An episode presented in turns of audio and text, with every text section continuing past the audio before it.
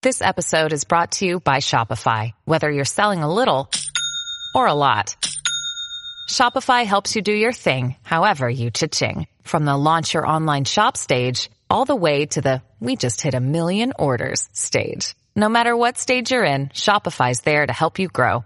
Sign up for a $1 per month trial period at shopify.com slash special offer, all lowercase.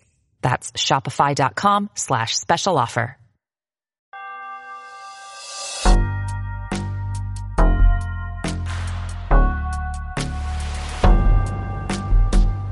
Hello, beautiful people. Welcome to God is Gray, the podcast. Although I, as a Christian, believe that God resides in absolute truth, in black and white, we as people are stuck here on planet Earth contending with the gray. In church, gray areas often cause dissension, anger, and even hate.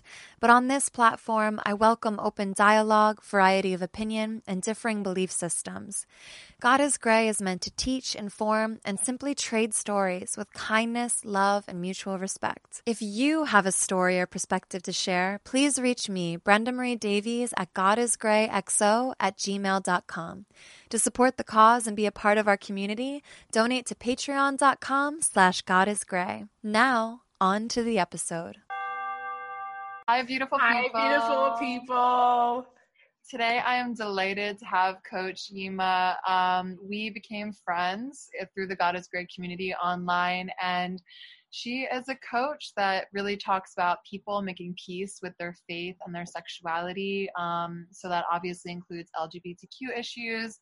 And I've been wanting to have a conversation like this for a long time. I know it's going to feel like I'm on trend right now, but you know, I've I've reached out to specifically Black sex educators in the past because I've been like, I know that the Black girls' experience with purity culture is different than the white girls, Mm-hmm. and I really wanted to get some clarity on those distinctions. Anyway, we're just gonna let this conversation flow, and you're turned up today because it's Juneteenth, baby. we are celebrating, and it's Oh, exciting. It's so awesome. Yeah, I don't know why this was not a holiday before, but I'm so excited that I don't know how everyone or why everyone's waking up. I can go prophetic and spiritual about it, but whatever the reason is, it's beautiful, it's powerful that everyone's waking up to seeing the power of Black people and the story of Black people and how we've walked through life differently and even before trying to explain to people that there are two Americas was very hard in the past. Yeah, there's a white America and there's a black America, and people wouldn't accept that and couldn't understand it. And so, even in the church, there's a white church and a black church. And I'm sure you've said it before, and people have heard it that Sundays are the most segregated day in the United States, right? Because you have the black churches and the white churches and Korean churches and all the different other churches that are here, but it's the most segregated day. But there are two Americas and there are two churches. I think the first thing I'd like to address is that uh, God is Gray is obviously about welcoming all kinds of people into every conversation. So Right. I know there's been a lot of like fury and rage and confusion. And, you know, I myself, just being on my Instagram, have gotten a lot of like shame and some hits from white girls telling me how to behave in Black Lives Matter, how to even feel, which is Yeah. something I resent. I feel like the church has been telling me how to feel forever. So I'm like, I don't need Right. more people telling me how to feel. right. But like you can school me, you can call me out on how I need to be behaving and but like I've only deferred to black voices on how to behave in this moment. So Mm-hmm.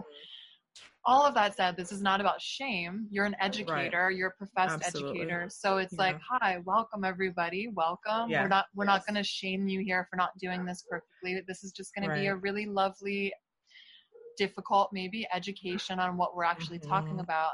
So how can you say there's two different Americas? Isn't slavery over? Isn't racism over? We had a black president. How can you even Yeah. say that? That's like one thing I hear. Right. and over again. Well, it's the reality, right? Yeah. And even um, to make it real simple, going through the world as a woman versus going through the world as a man will tell you that there are two different realities that people have.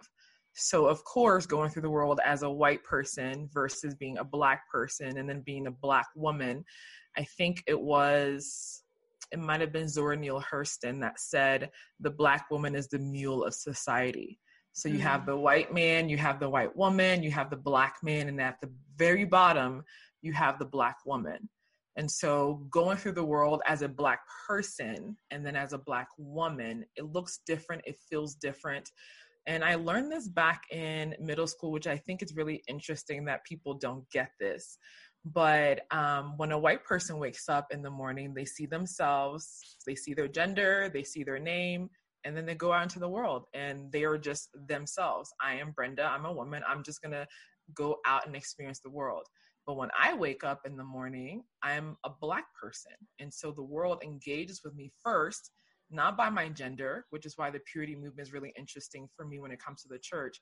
Mm. I'm not mm. being engaged first as my gender.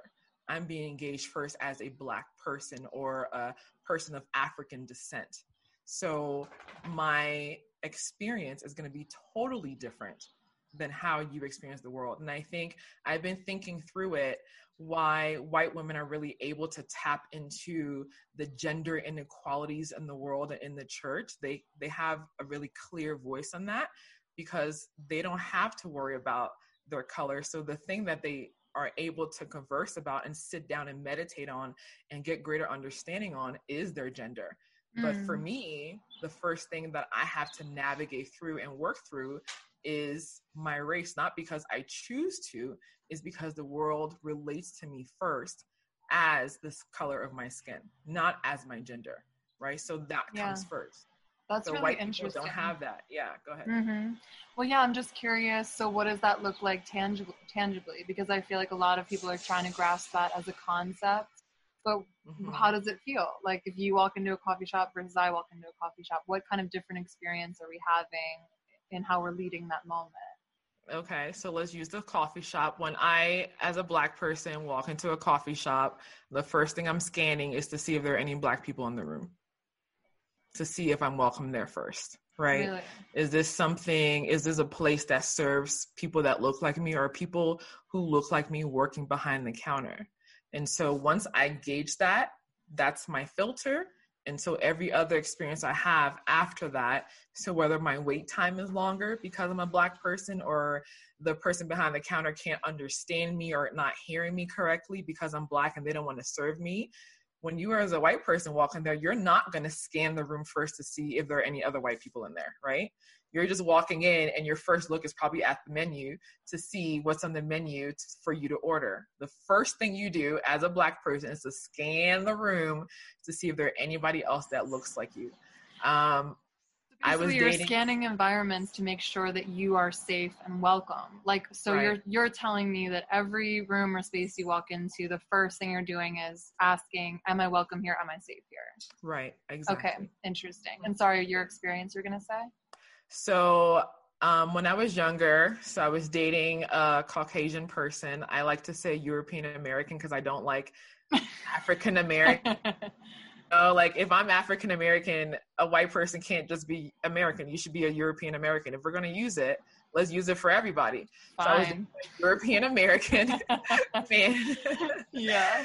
And we went to the beach. He took me to this beach up in Jersey, and I scanned the, the entire beach. And there was, I think, one black person. I felt extremely uncomfortable because I realized this is a place that Black people don't come to. They're not comfortable here. Am I going to be safe here? And so I scan it to see if there are other people like me, and then for it is for safety. Am I going to be safe here with this European American, all these other European Americans around me? Are they going to be looking at me differently? Are there's going to be eyes of judgment? You know, even as a traveler, right? People who travel around the world as a black person, you first go. The first thing you do is search the country to see how friendly they are to black people. White people never have that experience they don't mm-hmm. even think about it. So that when people start talking about privilege, the privilege that you have is that you don't have to go and look up a country to see if it's safe for people like you. And LGBTQ people can understand this too because I'm sure they do the same thing. Is this friendly towards LGBTQ people? So yeah.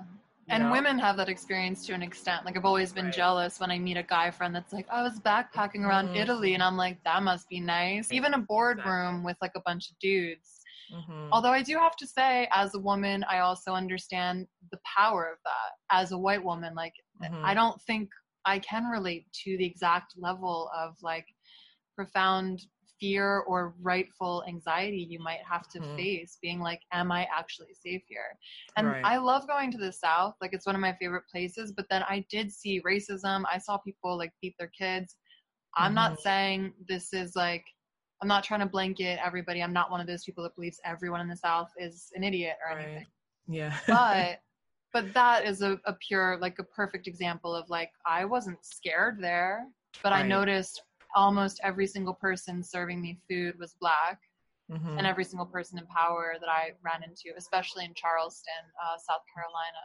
right. i don't know i've noticed these things but i've never had to engage with them emotionally Right. because they don't affect me Exactly. It is very scary. And talking even about um, taking road trips, like I drove up, I live in Colorado, so I drove up to North Dakota. And on my way back, I had to stop in this very small town to get gas. And my first thought is, are there any black people here? Is this going to be safe for me if anything happens? Nobody knows where I am. And so those are thoughts, unfortunately, that we do have to think about. And sure enough, I stopped and got gas and the gentleman was very weird. Everyone was looking at me very strange. Thank God I had my dog in the car. If anything happened, I felt like that would be my only protection. But it is a real anxiety that Yeah. Black people do live with as much as we don't want to maybe voice it or are tired of feeling like the victim because white America says, stop being a victim all the time. You're fine. We had a Black president. You're good. These things are not real anymore. It is very real um, when I worked at the ministry uh, for seven years. For the first couple of years, I was the only woman my age and black person on the board, on the executive, at the executive table. And I would co- come home and I would have nightmares about being the only person, the only girl, black girl on the board, and all these white older men and the things that were said. It was just like, it wasn't comfortable but for me my own particular personal experience my lived experience as an african woman so i was born in liberia and came to the states when i was nine and Mm. so i didn't i don't have the the conditioning that black people in america black americans have where you're conditioned to know how to you know talk to the cops how to behave in public because i'm coming from africa we are the majority right and so I came at that young age with that understanding and experienced my first um, racist moment when I went to a boarding school in Jersey. And I was walking at 13, walking to the grocery store, and the white lady got off the off the sidewalk and walked around me because she did not want to be on the sidewalk with me. That was my first time at the age of 13 in America experiencing racism. And then it became very real for me because I Mm. mean, as an African girl, my dad did not have those conversations with me. This is how you talk to police, or my, or even my brother didn't have that conversation that most Black Americans do have to have with their children. And so my experience, which I love though, is very, um, very diverse because I also went to a very, I was the only Black person in a lot of schools that I was in, and even the education system is so different. Like in fourth grade in the white school, I was learning how to buy stocks, and we had to have stocks and all those different things. And I go to middle school to a, um, a more urban school, and I asked the kids like, "How are you guys doing the stocks?" And they're like, "What stocks? We don't know what that is. They don't even know where to find it in the newspaper." And so when people tell me, and we're talking about defunding the police and all those all of that right now and people don't understand that the education system is very different right? And so black americans are being raised to be employees and white americans are being raised to be owners of companies. So yeah. There's so diverse. Yeah. Yeah there's something i mean so I, I had a podcast last week that i put out with my dad or two weeks ago because he Mhm. taught in inner city philly my whole life and i have been having more conversations with him about that. I'm just like you devoted 30 years of your life to these black and puerto rican students but that school wasn't quote good enough for us or that wouldn't have been a place where we would be safe and it wasn't Mhm. safe they had you know right metal detectors before white boys were shooting up schools. It was like it was just the way that it was in those neighborhoods. It was it was rough. And every night on the five o'clock news, they would feature stories from North Philly, which would be a lot of shootings, a lot of black on black crime, and it Mhm. it really created this sense of fear in white communities of like oh, it's really scary over there um i mean i don't know if it's okay to say this but i just noticed some people in that community using like really huge words and then white mm-hmm. people mm-hmm. making fun of them for misusing them and i'm just like now realizing that's because they have to like overcompensate to be taken right. seriously in the world so they're like but at the same time they're not receiving the education and it's just like even all of this being said is making me so uncomfortable it's making me so sad it's making me you know it's just like there's that one little instance of seeing someone in the news speaking in a way that sounds ignorant to you mm-hmm. there's so much in that one moment that has right. that led us to that moment and then there's so much being received by anyone watching it that is it's all dark it's all wrong it's all mm-hmm. minimizing mm-hmm. people and not making them the human beings that they are right and even with, as you're talking about the overcompensating for having to be needing to assimilate into white culture. Yeah. Right. And so for you to take me seriously, I need to act like you. I need to sound like what I think you sound like because automatically you think because I'm not like you, I must be ignorant in some type of way. I must have less education. Um, it's all a lot of different microaggressions. Like when white people will come to their black, black friend and say, say the word ask, and because they expect you to say X. And so, oh, you're a black person, so you say ask, you don't say ask, mm-hmm. right? And so I had a friend recently ask me, like, well, say this word to me. And I said, that's not, we're not having this conversation. And I had to call them out on their racist behavior and let them know some somebody very close to me and they thought it was funny Mm-hmm. But that is like when we talk about relearning and educating European Americans on how to treat people of African descent and how to be equal and live in an equal society is those types of microaggressions that happen. Well, say this word, or do you know what this word means? Or um, I know a lot of Black people used to say, um, what's the word? Um, conversating, which is not a word, it's converse, right? Yeah.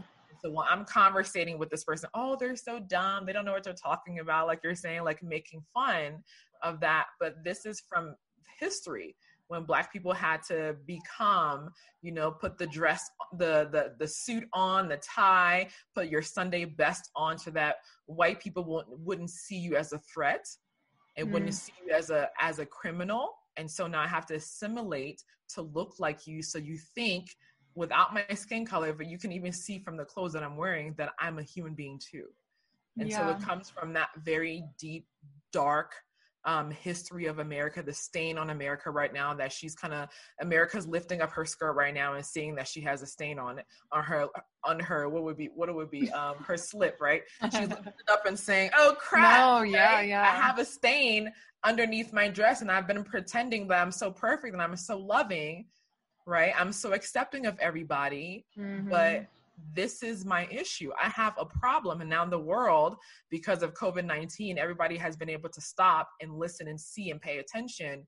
The world is saying, yeah, America has a problem and we need yeah. to fix it. Not that other countries don't have it, right? It's not just America, but America is the greatest country in the world, the country of freedom, the country of liberty. Everyone wants to come to America but it's not equal for everybody. Everybody's mm-hmm. not treated the same. And even coming in the country as an African person, in the beginning, I believe that African Americans were lazy, that they were victims. And for a very long time, I would have that conversation. Why are you guys acting like victims? Just, you know, pull yourself up by the bootstraps. Everybody has the same opportunity. But because I went to white schools, right? That was how I was educated. That was my conditioning of how to look at people who look like me, but feeling myself separate because I was from Africa and I wasn't born here. And mm. so I mm. saw, so I understand where European Americans are coming from when they say the things that black people are lazy and they need they can get education. We all have the same opportunity. And it wasn't until to my early 20s when I started realizing they don't have the same opportunity no. at all. You're not going to the same school. You're not being educated the same. The only way you can get out the hood is to be a um, player at football or basketball or be a, a good musician and be a rapper. That's the only like ways you can escape. And then within the community, within the black community, there is the shame there as well. So if you start talking like a white person, right? Then you're shamed because you sound educated, and so now you sound like a white person, and you're trying to be like the white people. I got that Uh, so many times, right? yeah. Um, but it's a very real thing because we don't. Mhm. Um, people of African descent don't know how to go into the white spaces and be themselves and still be respected because they're not going to be respected. When I was the head of the HR department, I couldn't go in there like, "Hey, girl, how y'all doing?" Right? And they're like, "What is she doing here? She doesn't belong here." But white people can show up as who they are and be who they are all the time, and it just be just fine and just great. But I have to like put on almost not almost i have to put on a mask and be a different person so that you can think i'm smart enough to handle the job that you've given me and trust me tons of pushback in the church in the ministry in the evangelical church tons of pushback in my leadership role of people not trusting that i knew what i was doing or that i was smart enough to do my job because of my skin color How do you know it's your skin color, not any other variable, like being a woman?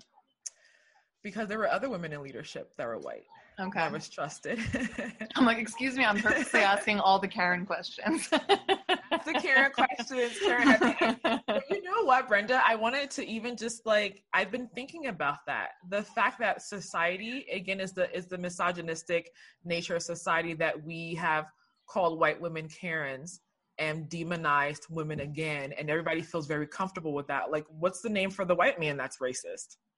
Kevin. Um, What is it, Kevin? Kevin. and they ah, just they just I named haven't him. heard of Kevin. They just I was just him. thinking about this yesterday. I'm like, why are we so hateful towards women again that it has to be the white women as if they're the only ones who have problems and are racist or have prejudice or biases. Like it's just we just love to hate on women and then being a black woman, then being a black queer woman, like, oh my goodness, like how many strikes can you give me, Jesus? Like oh my gosh. Wow. That's amazing.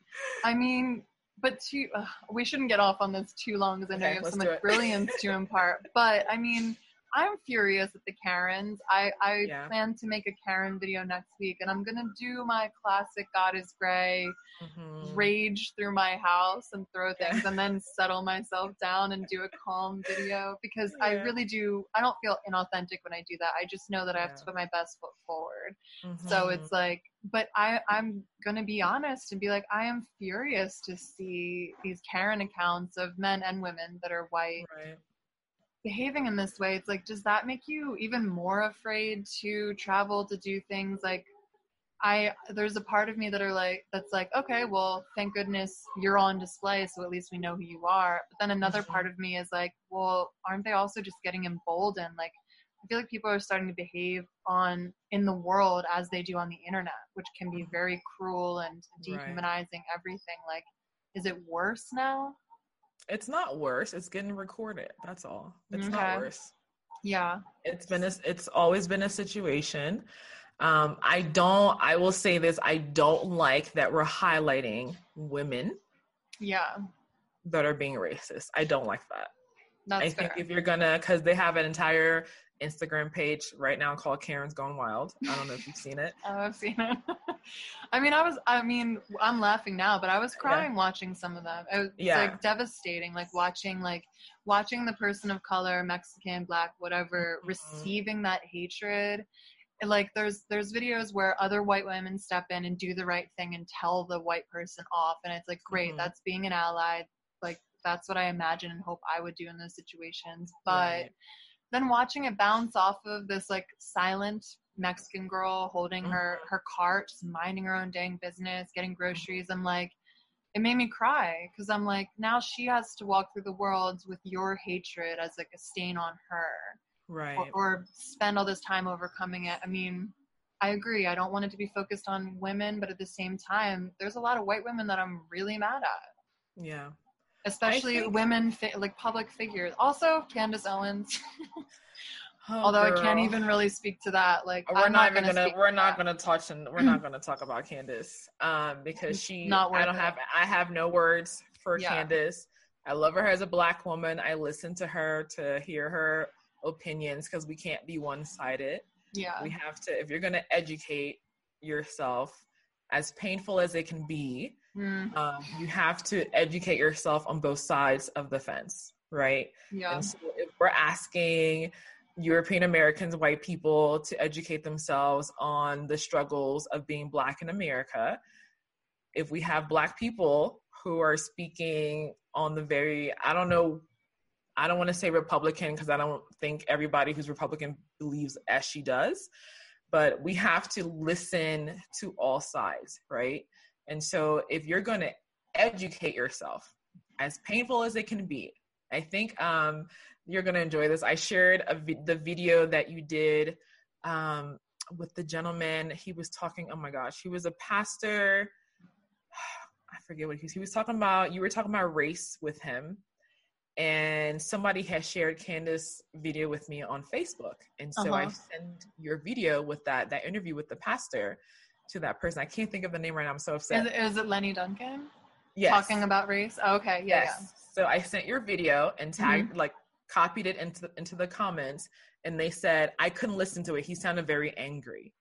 Oh, And gosh. so I said- I said, if you're asking me to listen to Candace, which I will listen to her if you're asking me to, to hear where you're coming from, the least you can do is move past your discomfort and listen to this person. So if we're not willing to be to feel assaulted or feel personally attacked by what someone's saying, to listen, move past your emotions on both sides of things and listen to what they're saying. Because I think as Black Americans too, it's kind of assumed that we know how all white people feel. And Mhm. we're just like, we don't want to hear it. We get it. You don't want to pay for your ancestors. Okay, fine, great. Slavery's over. Okay, great. We had a black president. Great. We're over it. We don't want to hear it. Yeah. But we have to hear it. We Mm. have to be able to listen and say, oh, so you're experiencing me listening to you right now, Brenda, talking about the pain and you crying over Karen's Gone Wild is interesting to me because I didn't have that, re- that response. And so I have to be human enough as Christians too, because we can expect the world to behave the way that Christians are supposed to behave. We're supposed to be loving, right, and accepting and be able to sit down and freaking listen yeah. to what someone's saying. So if Did I I, say anything ignorant in that? Because people No. have been telling me like, I don't need to hear that you're crying. This isn't your turn to cry. But then at the same time, I'm like, but I was crying. I'm like just telling the truth. which I don't I don't like. I don't like that. Maybe there'll be some black people getting upset with me on on your comments, but I don't like that. Yeah. If we're going to listen, we have to listen to everybody and make space for people to experience, for white people to experience what they're experiencing right now. It's okay for you to cry. So it's okay. I don't know that you're crying watching that. I may think that you're watching it thinking like, yeah, I agree with Karen. I she should have said that. She was absolutely right. This is the law. He shouldn't be painting Black Lives Matter on his foot, on his stool. Whatever the case is, I agree with her. But for you telling me that and me hearing you, that's adding to my experience to say, oh, like we really are all in this together against racists. It's not white people against black people. There are white people who are able to have not empathy because you don't know what we're going through, Mm-mm. right? But have Mhm. compassion and understand as a human being what it would feel like for someone to just respond to you and interact to you, with you based on your color alone. So we, I have to be willing to listen to you. yeah. And if we can't do that, what are we? We're not going to get anywhere. love my Gen Zers. Yeah. Love you guys so much. But I've had a lot of, you know, 15 to 19 year olds slide into my DMs being like, you can't say this and you can't feel this. And I'm, you know, like, Right. like I already said, I'm not going to like listen to how I should feel. But Mhm. there's also a lot of anxiety building of like, oh, if we don't do Black Lives Matter perfectly as a white person, if we say we're upset, if we, you know, like, I think a lot of us are feeling uh, a little paralyzed. And I'm like, that's the last thing I want any white person to feel like. No one should be just standing still, still like a deer in headlights. Whatever you're doing, you need to run for it, is my Right. opinion. Are you in the same like frame of mind as me? I, d- I am. I, I agree with that because you're not the first person I'm hearing that from. I've been listening. They did the share the mic um, on Instagram. And so I've been listening to white people, white women respond to what's the moment that we're in right now. And a lot of them are saying the same thing. They don't know what the right thing to do is. They don't want to mess up. They don't want to say the wrong thing, which is so um, destabil- destabilizing for someone because if you want to stand with somebody and you want to stand for a cause and now you're feeling like you can't do it right but one person. I forget it may have been jen hatmaker i may be wrong about this but the white girl privilege of having to know the right thing to do and then being loved for the right thing that they're doing. Mm. so like mm. this is the right thing to do. I'm going to do it. Everyone's going to love me. Now the right thing to do right now everyone's not going to love you people are going to have their comments. And so it feels really funny and really different and awkward and uncomfortable for white women right now because you expect to to have all of the applause all of the hugs love you sister. Love you girl. Thank you. You did a great job. That's not going to come right now. Mm-hmm. because you're standing with people who are so used to not hearing the applause hearing the congratulations from anybody. Yeah. And so if you're going to be an ally you have to be willing to let go of the privilege of the applause of yeah. the thank yous of the congratulations and that's okay if you're going to stand for it fully stand for it and don't let anybody black people included tell you how to feel in this moment i think that is a huge disservice that we're doing to all of us and i'm coming from a standpoint of i'm a christian i love jesus we are spirit beings inhabiting this world, moving through this world with our bodies, right? And so as a believer, I, of course, I'm going to put arms around you and say, come on in here. Let's talk about it. Share with me what's going on. How are you feeling about this? How, what do you want to understand? Have a conversation with me. And also, too, I think Black people don't want white people who are just posting it on Instagram and then saying that's their activism, and you're not having any real conversations with any people of color that you know personally. Maybe you don't even know people of color, well, then build those relationships. Mm-hmm. Don't post it on Instagram. It's cute, it's fun. Okay, you've done your duty. Now you've done the act of it. You're pretending or you're acting, you're playing a role, but you have no real deep, genuine conversations or relationships with anybody that looks different from you. That's a problem. That's the problem. So yeah. we don't want the fake. Okay, stop pretending. Okay, if you're gonna do it for real, do it for real, in a in a way that no one no one will ever see. Because it's a thing when like, um, the white churches go to Africa and India and they're taking pictures with the the kids yeah. with the blown up mm-hmm. bellies and it's like i'm gonna give this person a, a, bowl of food to eat. Snap my picture for instagram. Right? It's fake. It's not real. We don't want to see it. Okay? You're pretending. You're playing a role. You don't really care about those people. It's we're, we're done with it. So it kind of i think it feels the same yeah that is just like oh i'm gonna stand black lives matter i'm gonna change my profile picture i'm gonna put the blackout on there and then the next black person i see in walmart i'm walking around them. I'm not having a conversation. I'm not even saying hi to you. But I'm posting on Instagram. Don't be fake about it. Like Instagram, online, social media is not the real world. Okay. We post highlights. Sometimes we post low lights to seem real. Okay. yeah. But at the at the end of the day, your real life is the people in your immediate circle that are around you. Are you having co- the hard conversations? with your family, with the people that you know are racist. Okay. Um, I had a situation at the ministry I was working for. My boss's mom came over and she's like from Texas, very racist. And he had asked me not to come around because she was very racist. Like the work would have been him having that conversation with her. Mm-hmm, mm-hmm. Right? Yeah. So that's the work that needs to be done.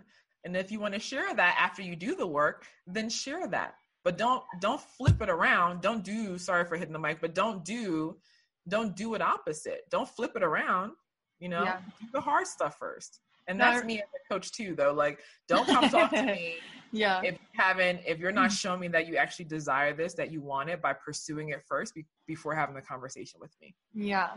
I really appreciate you saying all of that because you know uh, suicide rates are up depression is up and everything because yeah. we live so much of our lives online. And i know too with corona it became obviously even more online. Now we're having zoom mm. dates with our friends. Right. So i myself I personally don't like do not like how online my life is mm-hmm. and I can't wait to transition and have people again.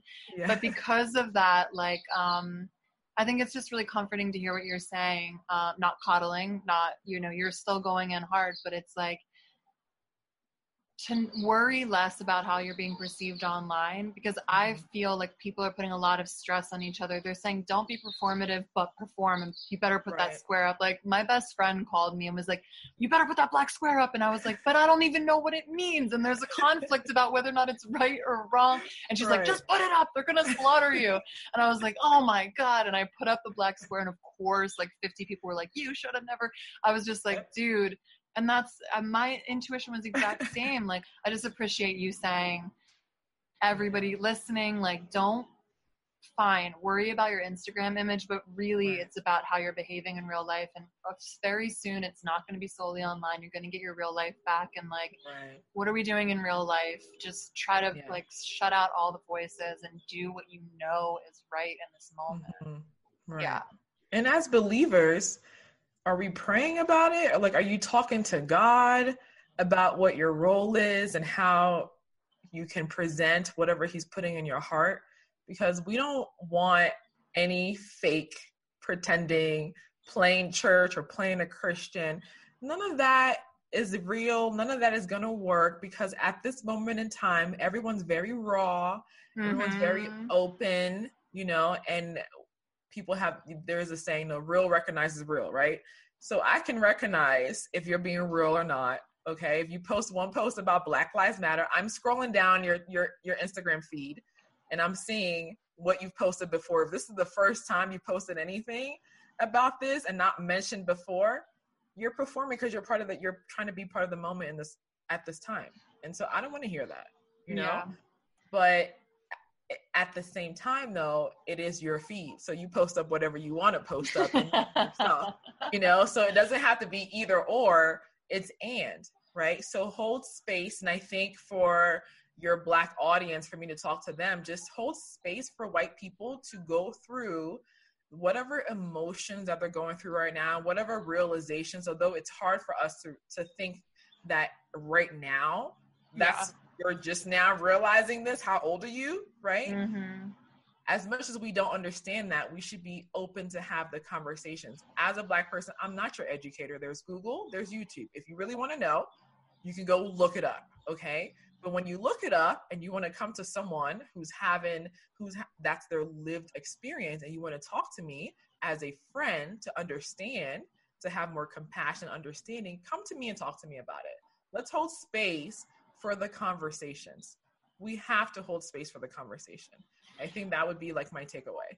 Yeah, and I again appreciate you saying that. Like my boyfriend was talking about uh, primarily about white women sliding my DMs getting mad. He was like, "It's Mhm. really like you're trying to reason with drunk people yelling at a bar, like because everything is so emotional right now." He's like, Yeah. "You can't talk to people at that level of anger, fear, hatred, Mhm. animosity, like whatever, pain, and actually Right. like expect." So in my prayer life, the message I kept getting was like, settle, still yourself, like, Mm. wait for the messages to come.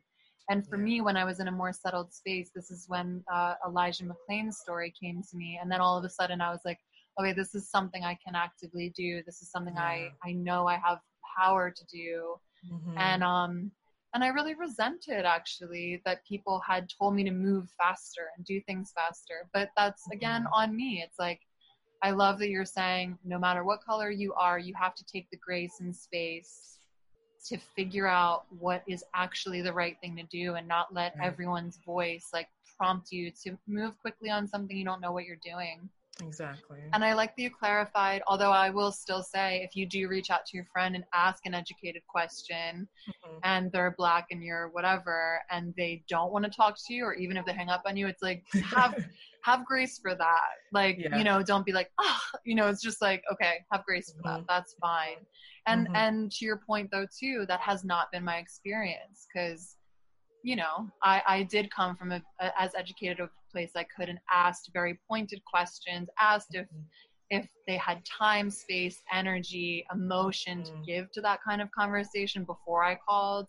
You know, I was like, I have some BLM questions for you. I would love to bounce this off you. If you Yeah. do not have the capacity for that, just tell me to F off and we're Yeah. fine. You know, so Yeah. It's been complicated, but it's like, all right, that's cool. Like we can do this. Like just Mhm. settle your own spirit, right? Right. Coach. Exactly. yes. Exactly. Exactly. Yeah. yeah. I like that you're touching on obviously the Christian element too, because Mhm. I've felt like a lot of that has been lacking.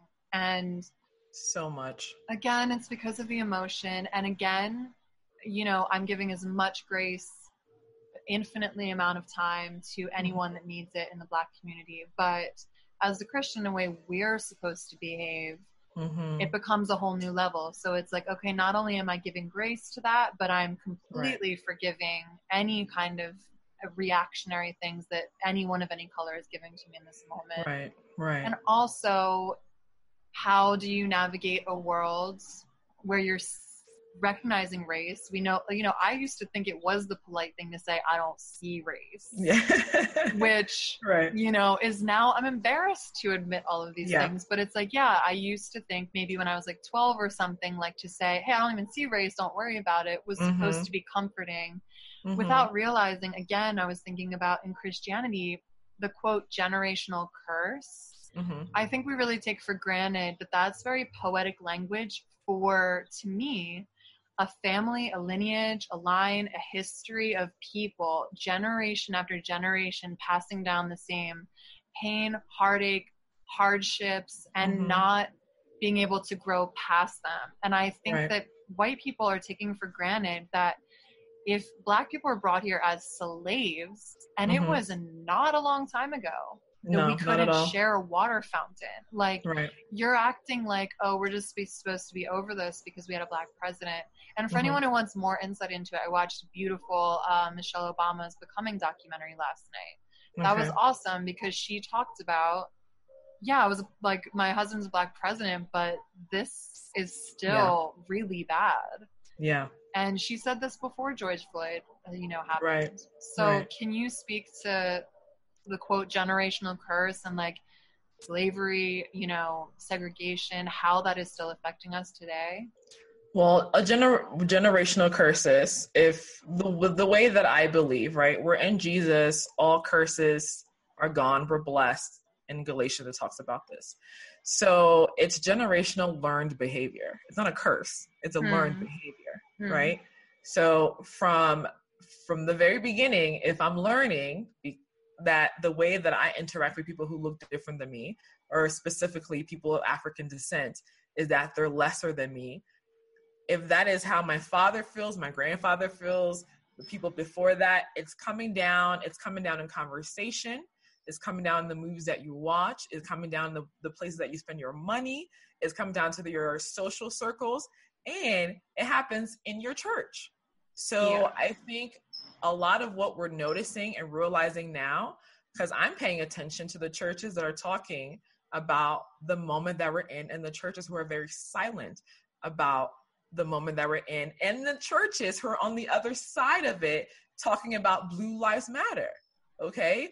So I'm paying attention, but I think that's the beauty. Just prophetically, just thinking about 2020 is when we're seeing things that we never saw before. It's perfect vision, right? And so Yeah. everyone's Oh. being exposed right now. Sorry, I, I felt this Your heart. Oprah like that tweet Yeah. tweet moment, Yeah. like 2020 vision. That's a really Yeah. beautiful way to say. That's Sorry to interrupt you, but like No, go ahead, everybody, yeah, think about that. That's that's Yeah. freaking beautiful.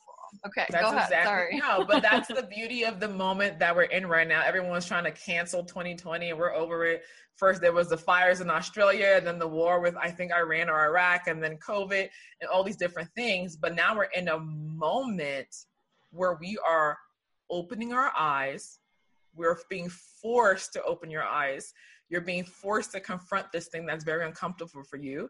And the churches who are not saying anything or being performative about what they're saying, it's very clear Mm. where you stand.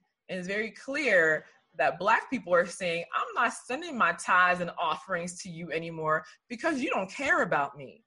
Mm. We're in a moment that you should be standing up and being the example. If the church is supposed to be the light of the world and the salt of the earth, why are we not the loudest in the world right now speaking for equality?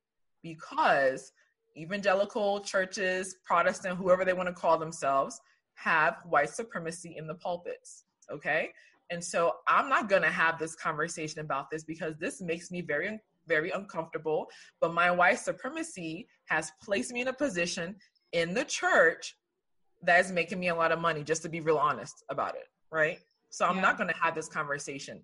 My congregation, the people who send me money from the South, wherever they are, right, are in agreement with, well, we're Christians first. We're not black. So people that say, I don't see color in in the Christianity, people say, well, I'm Christian first. I understand what you're saying, but when I go into into the world, when I'm in Walmart or at the grocery store, at the gas station, You are not Christian first. I'm not Christian first. Yeah. I'm a black girl. Okay. Yeah. First.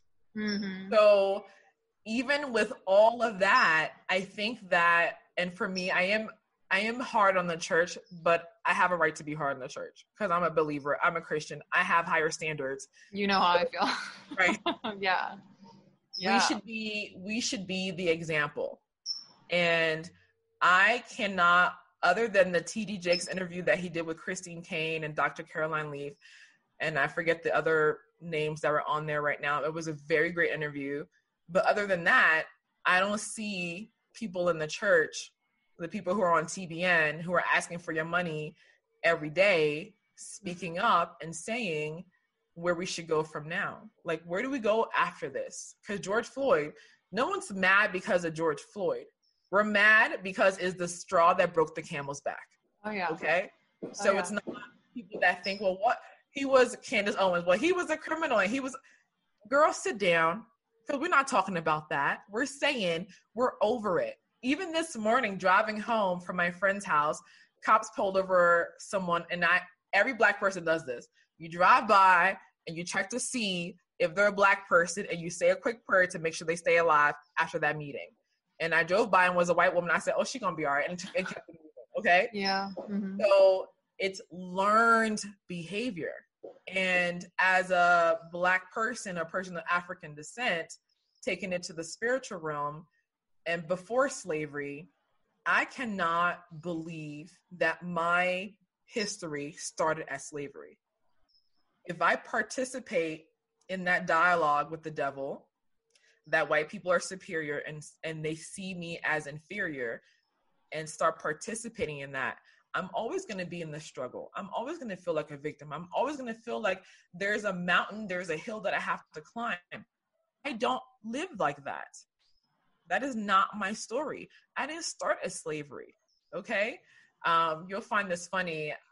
Um, liberia i'm part of the tribe my tribe is the bassa tribe Mm-hmm. and unfortunately, I'm ashamed to say, our tribe was the tribe that sold other black people to the white people for No. fish. And so, as an African person, though, I know that my history, I'm not a slave. I didn't start as slavery, but even Liberia is the country created when they sent the free slaves back to Africa. And so they Mm. created a country, and that was Liberia. But if, as a Black American, I think that my history started 400 years ago in America, I'm going to have a huge problem. Yeah. I didn't start here. You took me from somewhere. We were kings and we were royalty, and people, even for Christians, to go back into the Bible, Ethiopians were not light skinned people with skin noses. They didn't look like Elizabeth Taylor, No. like Lu- Lupita Nyong'o. Okay, there were black people enslaving the Israelites. All There's right, also no white people in the Bible. uh, the Romans are there. Okay, fine. Yeah, yeah, yeah. if yeah, they yeah. want to if if if white people want to tell the whole truth okay if they really want to associate with somebody Oh. if you really want to associate with somebody yeah. associate with the romans because jesus was not white obviously right and so Mhm. that's who you should be associating with but that would be a hard story to tell up in church as a white supremacist Oh, wow. I mean- to- yeah No, that's that's a really profound thing for you to say because when I said there's no there's no white people in the Bible, I'm thinking about the celebrated figures, yeah exactly. not realizing that yet again the adversary right was white. And that's like I don't I that's not me being some like self-hating white person like no I think that um but it just it's like it's just education. You're an educator. Education is is the most That's empowering tool that we have Mhm. and you know the police have been like trained to brutalize people to be afraid of people that is also an education like we've It gotten is. these different educations i was educated to believe that Columbus discovered America and him and the Yeah. Native Americans sat down and had a really cute dinner. Yeah. Like Yay, Thanksgiving. and I'm trying to call that out right now. I'm like, it's it's not my fault right. that at eight years old you lied to me because someone Mhm. lied to you and someone lied to that person and said that they had a nice sit down dinner. right. But it is my responsibility now to be like, you know, I, I, I'm trying to go back to the mouth of babes, like remembering how Mhm. children see things because I have this very distinct memory. It's one of my earliest memories of the most traumatic thing I saw on television when I was little hmm and me and my mom were sitting down. I don't remember which movie it was, but it was about it was after slavery, um, you know, when things were still really, really heated in the South. Men were getting hung, black men.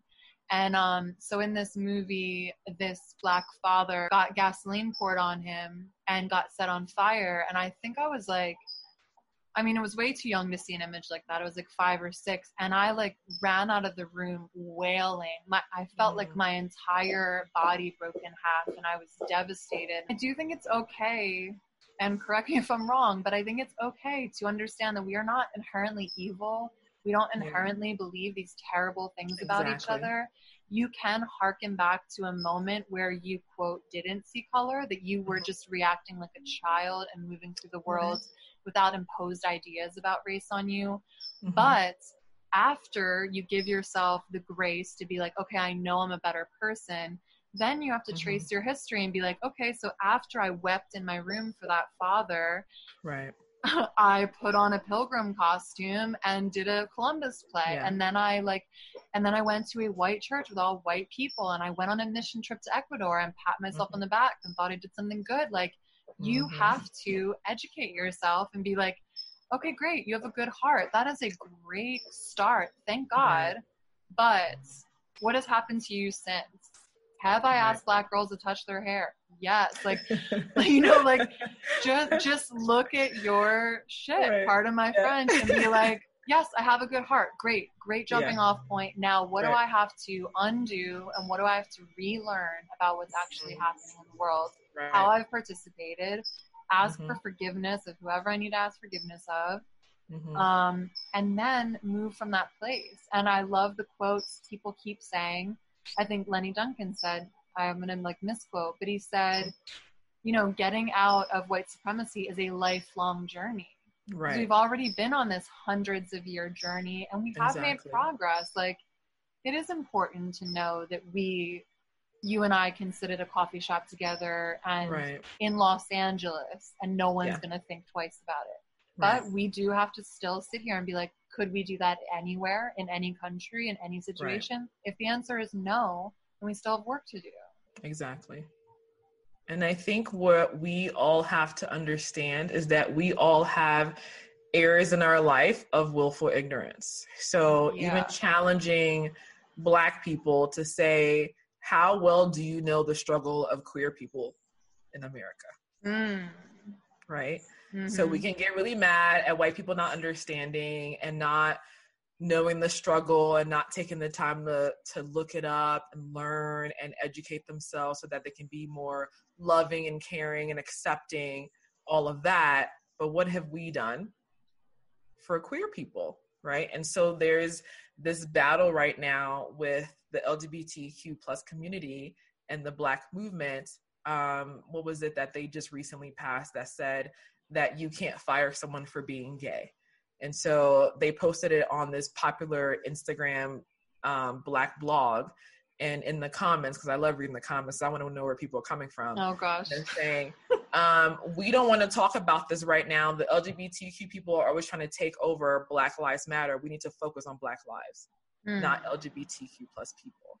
So every human, right? We can sit in our in our on our throne and say, you need to learn about my struggle and love me and, and, and care for me. But what are you doing for the next person that's different from you? Mm. and that's just the christian perspective right who how are you being a good samaritan to somebody whoever it may be no matter what your color no matter what your race your ethnicity your background there is somebody who's struggling in life different than you and we should be interested and have a desire to learn about it and to help them if we can link arms with them to help them in their own struggle too. So it's not about the pointing of the fingers. Yes, I fully agree. White people have a lot of work to do. Okay. Yeah. Like I love Toni Morrison's um, quote. I don't know if you if you are familiar with it when she said, "If you have to be, if you're only tall if somebody else is on their knees, mm-hmm. then you mm-hmm. have a very serious problem." And I believe white people have a very serious problem, and they need to figure out what they are going to do about it and leave me out of it. Okay. I fully agree with that comment. Okay. yeah. I love that quote from her. So white people have do have a lot of work to do because they have been conditioned for a very long time to feel and behave as the majority. Even the term of white, right? White is pure, white is light, white is God. God has dominion, so white people have dominion. So even the language, that's why I don't, I'm I'm trying to get myself out of saying white and black because when you think about black, you think about the devil, you think about evil, darkness, scare, like fear, and all kinds of like darkness is blackness. And so black people are criminals. Like you're very intentional in the language that you're using. Even the people who are pro black and black lives matter, even for black people themselves, our language is very important if you're saying, stop killing me, I'm still the victim. It's not still about you. Stop being a murderer. Forget about stop killing me. Stop being a murderer. Yeah. Get off my neck. I'm still the person underneath your knee. Right? And we have to be careful. I can't breathe. I can absolutely breathe. I am fine. Okay? Nothing's wrong with me. You need to figure out what's wrong with you. Because racism Prejudice is a neurosis. It's a mental disorder. You have a problem that you can look at another human being because of the color of their skin, their skin tone, and think somehow that you're superior to them. You have a problem and you need to figure that out. Okay. I've been saying, because I really want this to happen. They need to put this in the DSM, the, the book where they have all the mental mm. disorder. Put it in there is it so not? Because it sh- it should be. Because if if being a, a, homosexual was, and you skip racism, that's a problem. Oh, so put, it, yeah. put racism in there, okay? And when someone starts exhibiting signs, lock their behinds up and fi- and fix it before they go out and kill people. Truly. So if Truly. that's part of your your, it should be part of the um whatever they do with the police. They're not getting enough training already, so that's even a bigger problem but when you're evaluating them, you should have a list of questions that evaluates if they have symptoms and signs of racism and it should exclude them from getting that job. Mm. We have to make it a problem and not make it like, oh, your heart is just bad. You have a bar heart. No, you have a bad mind. There's something wrong with you. Seriously wrong with you. And have to have, we have to change the conversation I'm not going to participate in a conversation that makes me a victim. I'm not going to do it. Right? So if you if someone's a racist, that has nothing to do with me. I feel bad for you. Like Toni Morrison said that you only feel tall when someone else is on their knees. You have a problem. And she said, you have to go watch the clip. I'll send it to you. I love and she her. Said, um, what do you have when they take your race away? Because race is a social construct. And she's like, you're all strung out on yourself. What do you have? Are you a good person? Do you like mm. yourself? When that's taken away. If I'm not a white person in America, take that away from you. You're just Bob or you're just Karen walking down the street. You don't have a social construct of being superior or being the the dominant one society. Who do, who are you after that? That's the conversation we need to start having with people. I'm not participating in the I can't breathe and stop killing us and get off. I'm not doing it because you're not on my neck. You're not killing me you have a problem and you need to fix it. Mm. You know what I mean? No, I love that. I really yeah. do love that. And it absolutely needs to be in the DSM.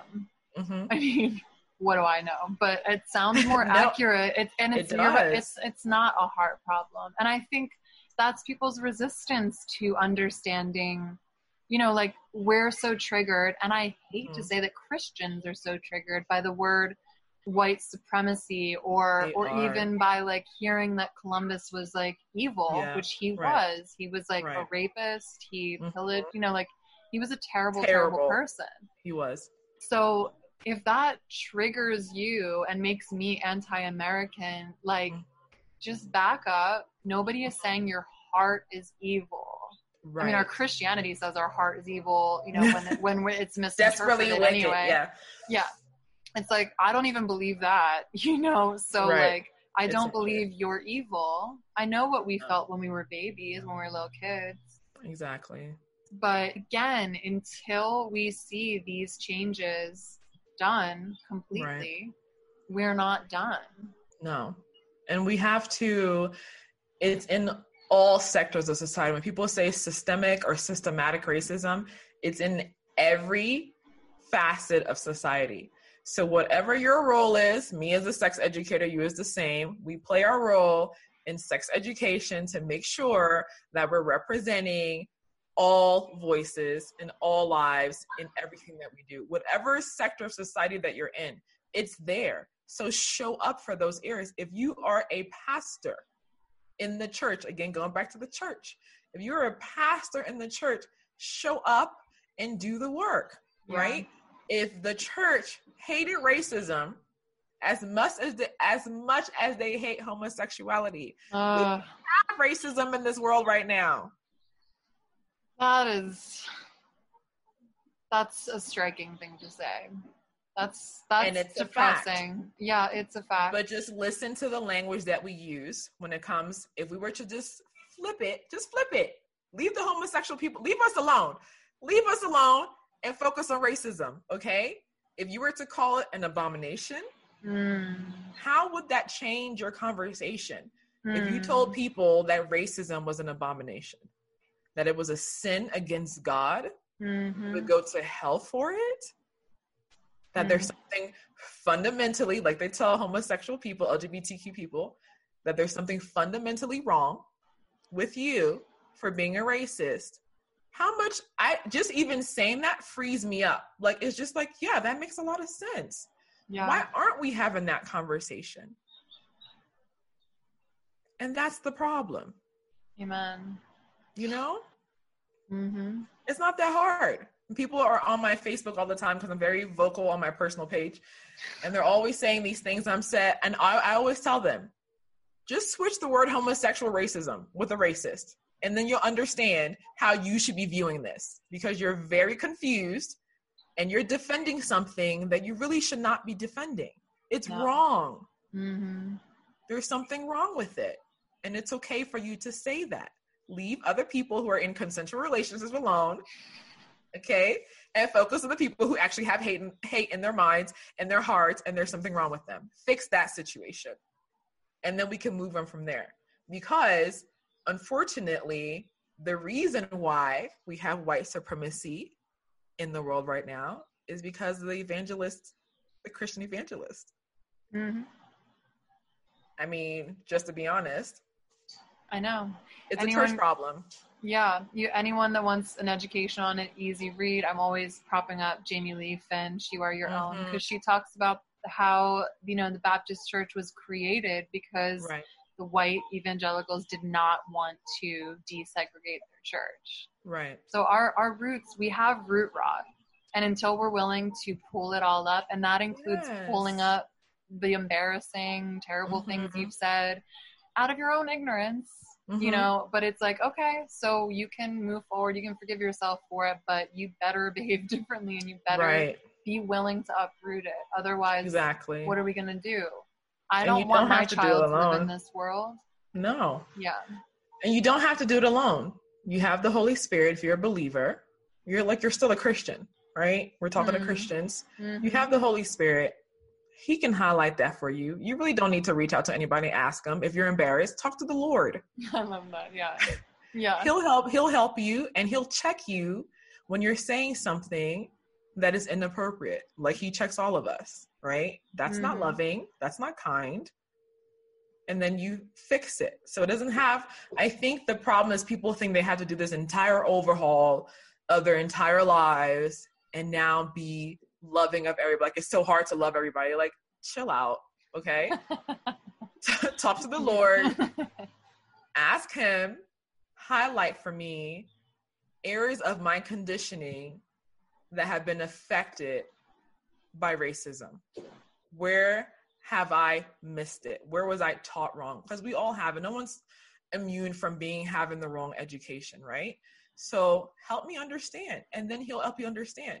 Uh, this beautiful. I always think when you're talking about little kids, I was sitting in church. My pastor's uh, daughter at the time was sitting next to me. She must have been like four or five. She asked me if she could lick my skin. She wanted to know if I tasted like chocolate. Mm-hmm. Okay. And I asked her, like, can I lick you? Like, do you taste like vanilla? Like, it was a cute conversation, but that is the heart of a child. And the Lord says, you can't enter the kingdom of God if you don't return to be like children. So that's the goal to see people and wonder if their skin tastes like chocolate. Not to say that something's wrong with them, they're uneducated, they're a criminal. No, go back to the childlike faith, have the eyes of a child in the world, and children do see color. If she's asking me if I taste like chocolate, it's not because she doesn't see color, right? Mm, yeah. She sees yeah. color and she wants to know if I taste like chocolate. Because the only thing she's seen that look like me is chocolate ice cream. Okay. right? And so that's the goal to have that beautiful heart of celebration of other people without the construct that you've been taught. Simple. And it goes for it goes for black people too. Every white person i see i don't need to look at them as someone who's going to potentially hurt me. That may not be true. I was walking my dog the other day. My dog pooped the first time. I picked it up. I had a bag. She, we're walking again. She poops the second time. I'm like oh my gosh. I don't have a bag and I turn around, I'm like, this white lady's like strolling with her dog. And I'm like, she gonna think I'm this dirty black girl just letting her dog poop all over the place. And I'm just like, I, she's walking towards me. I just put my head down because like I don't want to have this conversation. I don't want to. I don't want to be hype on nobody today. I don't want to be bothered. So I just put my head down. And the white lady says, "Oh, what kind of dog is that?" Because I have the same dog. All of my conditioning to see white people as the enemy them as someone who's going to attack me completely wrong in that situation. So we all have it mm-hmm. right? And so mm-hmm. we all have areas where we have to re-educate ourselves and as black people we've unconsciously participate in the narrative. And so we do have the internalized prejudice and racism and we see we have the filters on our own selves.